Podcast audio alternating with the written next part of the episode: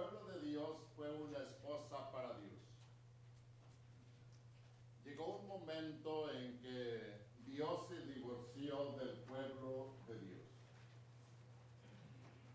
¿Por qué causa se divorció Dios del pueblo? ¿Cuál fue el problema? ¿Quién falló? ¿El pueblo, esposa o Dios como marido? Eso es lo que vamos a ver en, estos, en estos minutos.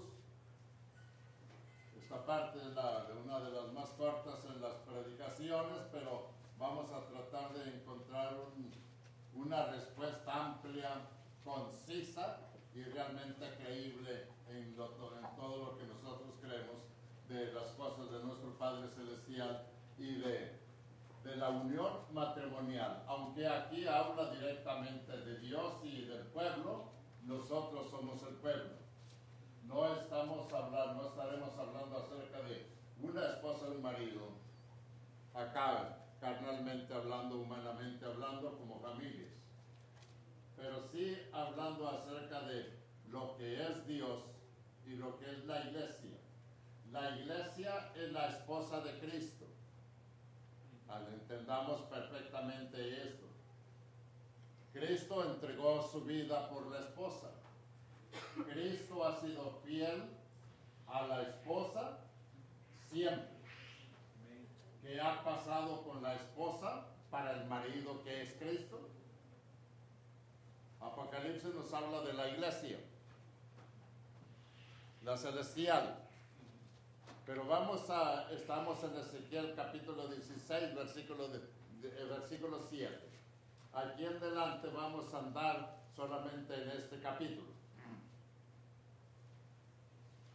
Algunas clases a mí me gusta más este tipo de clases, pero con las, las personas más, más cerca ahorita no podemos juntarnos mucho porque estamos en pandemia. La pandemia está tremenda. Que Dios nos guarde, que Dios nos cuide y que Dios nos proteja. Así directamente. A Dios gracias que no hemos tenido casos tan tristes, lamentables hasta ahorita y que Dios nos siga protegiendo más cada día. Que Dios nos cuide y que Dios nos lleve con bien y nos regrese con bien a donde llevamos nuestra vida cotidiana. Versículo 7, al pasito. Al pasito, y aquí sí que si hay alguna pregunta con toda la libertad te hice multiplicar como la hierba del campo y creciste y te hiciste grande. Y llegaste a ser muy hermosa. Tus pechos se habían formado y tu pelo había crecido, pero estabas desnuda y descubierta. Esa es la esposa. Esa es la esposa. Y hermosa dice, según el versículo aquí, ¿qué es Dios para el pueblo de Dios? ¿Qué es Dios? el marido. Es Cristo el marido. Directamente habla enfáticamente y abiertamente del Apocalipsis que Cristo es el esposo de la iglesia, que es la esposa. Dice, y pasé yo otra vez junto a ti. Versículo 8. Y te miré. Y aquí que tu tiempo era tiempo de amor. Ya creció la muchacha ya creció aquí. Y extendí mi mano sobre ti y te cubrí tu desnudez. Y te di juramento y entré en pacto contigo, dice Jehová el Señor, y fuiste mía. Alguien lea, lea Romanos capítulo 7, versículo 2, para entender un poquito Romanos capítulo 7. ¿Alguien puede leerlo? Porque la mujer casada está sujeta a la ley pero si el marido muere, ella queda libre de la ley del marido. Del marido, así. Con este tema. Eh, usted mucho. No es un problema de discusión de nada de todo ello. Es un problema de aprendizaje, de ir uniendo el rompecabezas, pero aplicar la pieza donde sea aplicable no forzarla. Nunca force una pieza en un rompecabezas.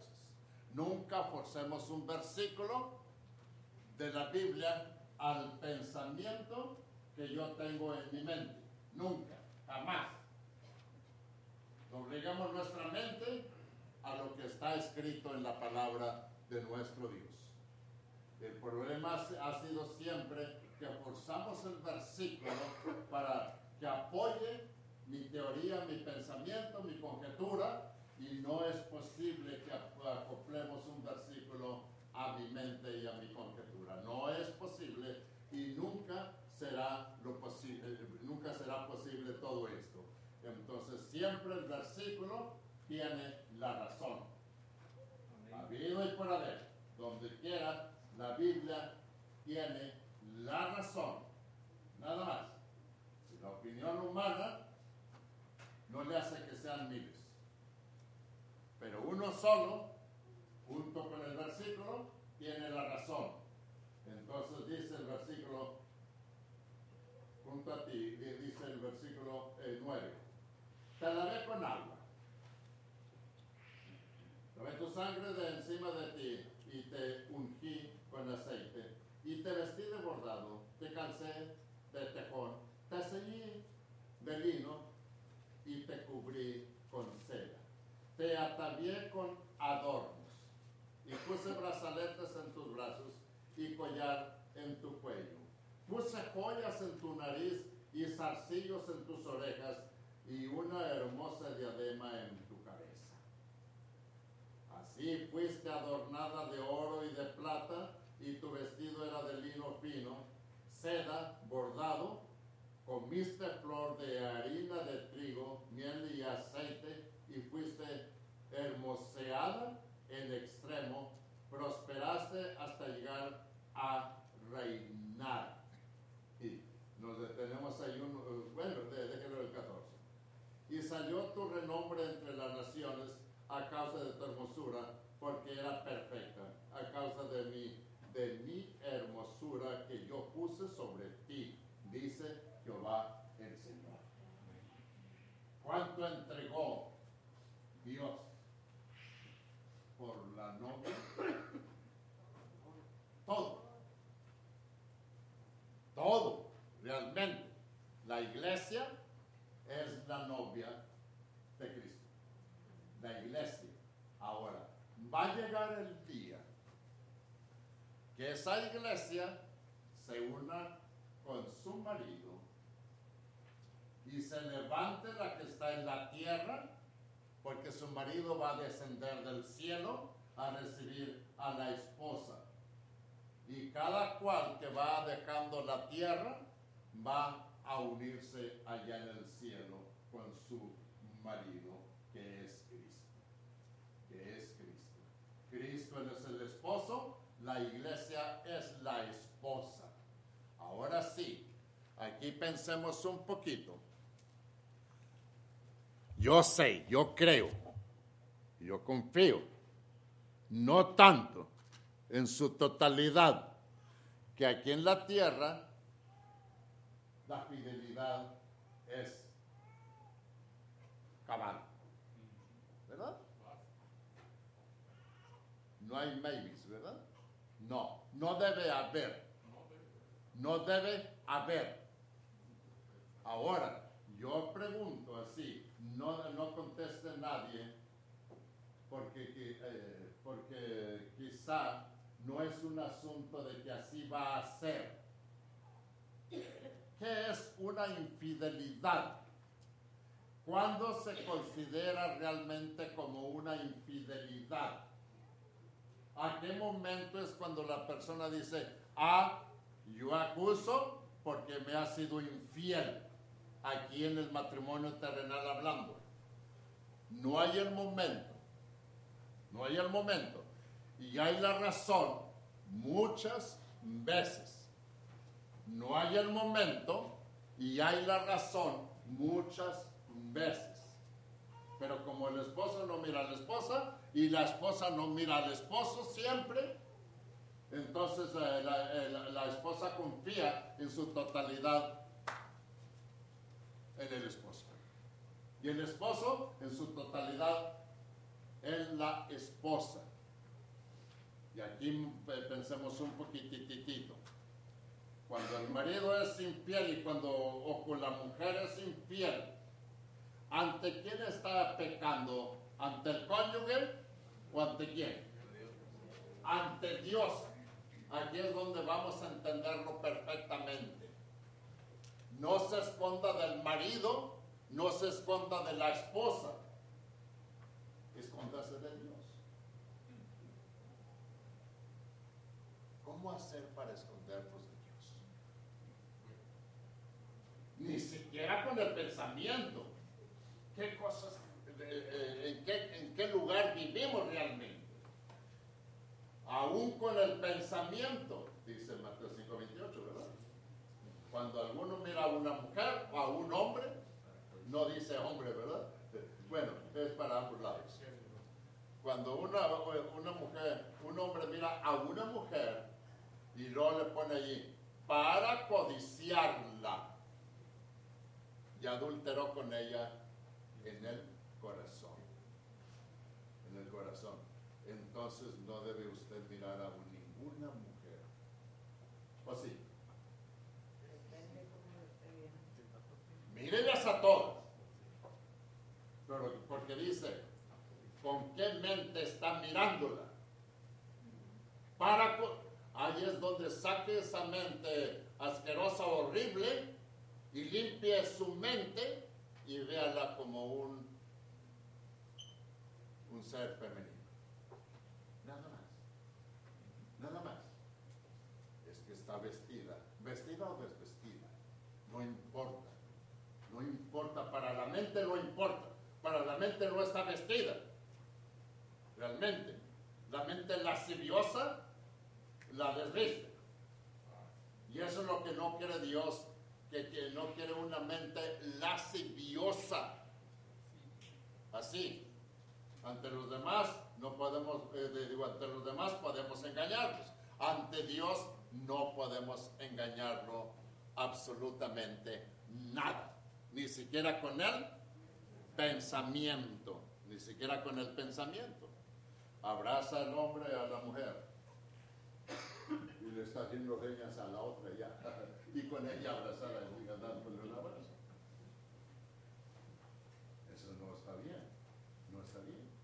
Eh, Pero yo pongo el abrazo como que te quiero mucho, y allá torciendo el reloj a la que va pasando. Eh, Eso no, no digo que pasa, eh, no, sí, sí pasa, pero no debe pasar debe ser su en su totalidad. En su, su totalidad. Aunque esté fea, no hay mujer fea. Lo que hay es maridos pobres que no le dan para que se amen. Ese es el problema. Pero no hay mujer fea. Bien arregladita, bien vestidita y con bien pipirinais para que ande mirando por allá. Así. Entonces no hay hombre, eh, hay hombres feos. de, de eso mejor ni hablamos. Ahí lo dejamos porque si lo feo del hombre fuera enfermedad estaríamos en terapia en, sí, intensiva, más de cuatro. Estaríamos en terapia intensiva, más de cuatro. Pero no hay problema, no vamos a hablar de la belleza. Aquí, físicamente, no vamos a hablar de la belleza. Ya escogió usted a su compañera, ámela y quiérala y respétela. Así la escogió Fellita. ¿A quién va a culpar? Dígame, ¿a quién? ¿Así lo escogió Fellito? Sí, hermano, pero no estaba tanto arriba. Ay, cambia, todas las cosas cambian. No espere verlo como Jorge Rivero en, sus tiempos. No espere verlo, acéptelo. ¿Ustedes creen que cuando el novio y la novia se casan, realmente se casan por enamorados? Ah, Haciendo un juicio. ¿Se casan por enamorados porque se enamoró de ella, de él o de ella? ¿O por lo físico? Y si de allí en adelante no nace y crece ese amor, yo creo que crece. Y si no crece, al rato que ya, ya una reuma en una rodilla, no, no. Ahora lo va a amar más porque lo necesita para usted. Ahora la va a amar, a amar más porque la necesita para usted. Y llega un, llegará un momento en el cual depende uno del otro. No es lo físico, es la convivencia. La convivencia, la entrega que hace él para ella, ella para él. Eso es lo que lo va a mantener unidos. Porque si fuera lo físico, ah, estamos perdidos. Estamos perdidos porque lo físico se deteriora. Se deteriora cada vez más y más. Pero dice, te lavé con agua, versículo 9.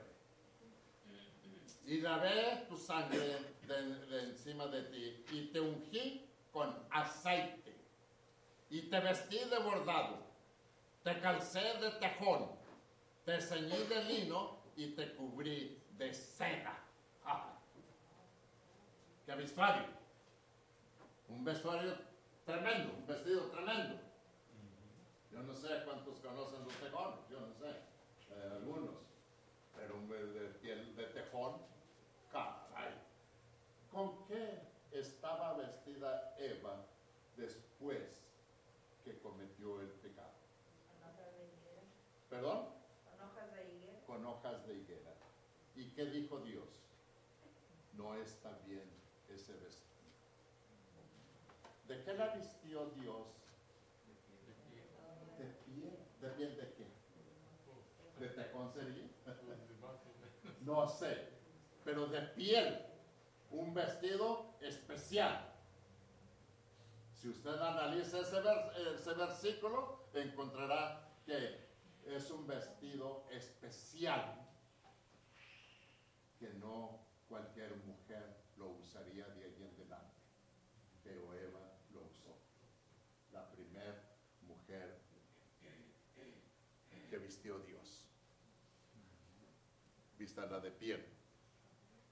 Esos abrigos que tenemos ahora, color, cualquier, cualquier color, a veces no es meramente piel.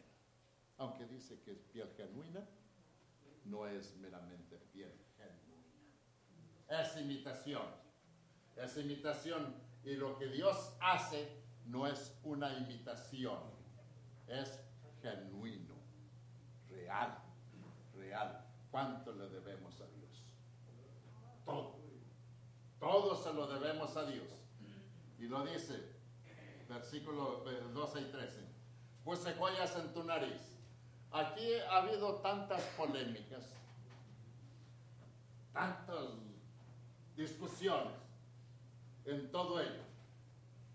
La mujer puede usar joyas. Ah, no, que si, eh, si es cristiana no use joyas. Bueno, ¿y si las tiene? Regálelas. Dígame, ¿cuándo las va a regalar? Yo le digo sinceramente, con todo el respeto, Monclova, Coahuila, años de los, por allá, cerca, cerca de los 80, con todo respeto, dice una hermana recién bautizada. Dijo, mira hermano, perdón, ya iba a tirar esto. Un Cristo regular, crucificado allí. Porque como ya soy cristiana y lo voy a... ¿O qué le hago? Yo pues démelo. ¿Para qué lo tira? Eh, téngalo, hermano, porque yo ya soy cristiano. Y, y yo no sé qué pensaría, pero si él es cristiano, ¿por qué dice que se lo dé a él? Puede ser cristiano él con ese Cristo que le doy, pues yo también puedo ser cristiano, pero no lo pensó. No lo pensó. Fui a un lugar y me fabricaron esto. Dije, mire, por favor, derrita este Cristo con todo respeto y hágame un anillo. Mismo material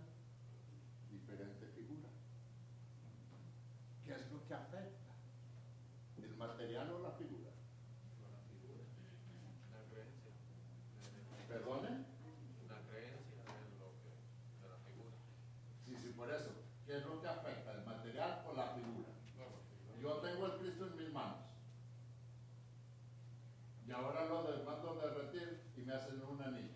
Es el mismo material, pero diferente figura. Si yo traigo el Cristo en mi entonces ya es un problema, porque es un Cristo y da la imagen que yo confío en aquello. El Cristo del cristiano no se lleva colgando. El Cristo del cristiano se lleva en el corazón. El Cristo del, del cristiano está vivo, no está en una pared. Eso es lo importante, lo que debemos entender. Lo material es materia. Que no sea la materia la que nos hace caer en el problema. Y si yo digo que aquello me hace caer, entonces yo le doy un lugar especial a aquello que no lo tiene, es solamente materia. Es una materia nada más, brother Juan. No, en estos versículos no habla literalmente, ¿verdad? No está hablando literalmente. Lea usted el versículo que dice. Ah, Bueno, lo que, lo que veo es que no es literalmente. Sí, como ¿de, de habla qué, de qué libro está, está diciendo el versículo? De aquí de. ¿Ezequiel? ah, eh, sí, Ezequiel. O sea, Versículo. O sea, todos los, bueno, por ejemplo, ah, como por ejemplo el 11, el versículo 11, te atavié con adornos y Ah, el piedras literal. fuertes en tus brazos y collar en tu cuello. Sí. Jesús, a Dios está hablando de la, de la, de la Del iglesia, pueblo del del Antiguo pueblo, Testamento. pero no realmente. Pero no que lo vistió literalmente. literalmente no está Pero el hablando. pueblo sabía lo que es un vestuario Le literal. está dando el Pero poder. no le puso las naguas así, Exacto, él nomás- así directamente. nomás era un- Te te lavé con agua. No agarró el agua Dios al pueblo y lo lavó. Pero el pueblo entendía con- para qué es el agua y, y qué es lavar. ¿Y, y qué es lavar? Y te lavé eh, eh, tu sangre de encima de ti, y te ungí con aceite, y te vestí de bordado, te calcé de tecón, te ceñí de lino, y te cubrí de, de seda. Te atavié con adornos, lo que se ataviaba una novia, una novia. El atavío de la novia en el Antiguo Testamento estaba muy carísimo. Estaba muy carísimo. No era meramente tanto posible que cualquiera llevara una ceremonia tan grande así, pero Dios atavió al pueblo de él. Y Cristo ata- atavió la iglesia, que es la novia. Es la novia. Versículo 14. Salió tu renombre entre las naciones a causa de tu hermosura, porque era perfecta a causa de mi hermosura que yo puse sobre ti. Leo otra vez este versículo. Leo otra vez este versículo. Si alguien lo entiende, ayúdenos a entenderlo. Ayúdenos a entenderlo. Porque dice, salió, eh, tu, y, y salió tu renombre entre las naciones a causa de tu hermosura, porque era perfecta, perfecta, a causa de mi hermosura que yo puse sobre ti. La hermosura es perfecta, no por ella, no por el pueblo, sino a causa de la hermosura que Dios puso sobre el pueblo. No era del pueblo, y solamente Dios es hermoso. Amén. Así es. Ya quien quiere hermosea, y no hay nadie que le quite esa hermosura. El que Dios bendice, nadie puede quitarle esa bendición. Versículo 15. Ah. Pero confiaste en tu hermosura. Ya esto no es culpa de Dios. Dios dame, dame riqueza. Agarra un puño Dios y aquí la tienes. Y confiaste en tu riqueza y te olvidaste de mí. La bendición se convierte en maldición. Maldición. Entonces, eh, no es problema de Dios, es problema de uno. ame a Dios cuando no tiene. Ay, si Dios me diera, yo le serviría. Sírvele con lo que tienes. Si no le sirves con lo que tienes, tampoco le servirás con lo que estás pidiendo. A, do- a Dios hay que darle lo que tenemos, no lo que no tenemos. Ay, si Dios me progresara con esto, con lo otro, le daría. Dale lo que ya tienes. Si no le das lo que ya tienes, nunca le vas a dar aunque yo te aumente en puños y puños y puños. Dale de lo que ya tienes. Ese es el problema del humano. Queremos, a dar, da- queremos darle a Dios lo que no tenemos. Sacara un premio, no sabe dónde, le daría a Dios. Dale a Dios eso poquito, como la viuda. ¿Cuánto le dio la viuda? Dos moneditas. Investigue usted ese versículo a ver cuánto era hoy en el tiempo en que vivimos. No llegaba ni a cinco centavos. Casi ni a centavo. A lo mejor no llegaba ni a centavo, pero era bastante para Dios. Porque dice, aquí está lo que traigo. ¿Qué hacemos ahora? Sacamos la cartera. Ah, no, no, ese no. Y le damos el otro. ¿Por qué ese no? Ah, no, porque ese es de lo grande. Gua- Washington casi no viene a la iglesia. ¿verdad? bueno, esto es lo que dice directamente la Biblia. Primeramente, darle a Dios nuestro corazón. Nuestro corazón. Ahora sí, 15. Pero confiaste en tu hermosura y te prostituiste a causa de tu, hermos, de tu renombre y derramaste tus fornicaciones a cuantos pasaron suya eras. Levantó una idolatría tremenda el pueblo de Dios. Tremendo. No es culpa de Dios, es culpa del pueblo. Lo sacas de Dios de la atolladero donde está metido el pueblo de Israel, lo fortalece, camina. Y cuando se fortalecían, se volvían a la, eh, a la idolatría.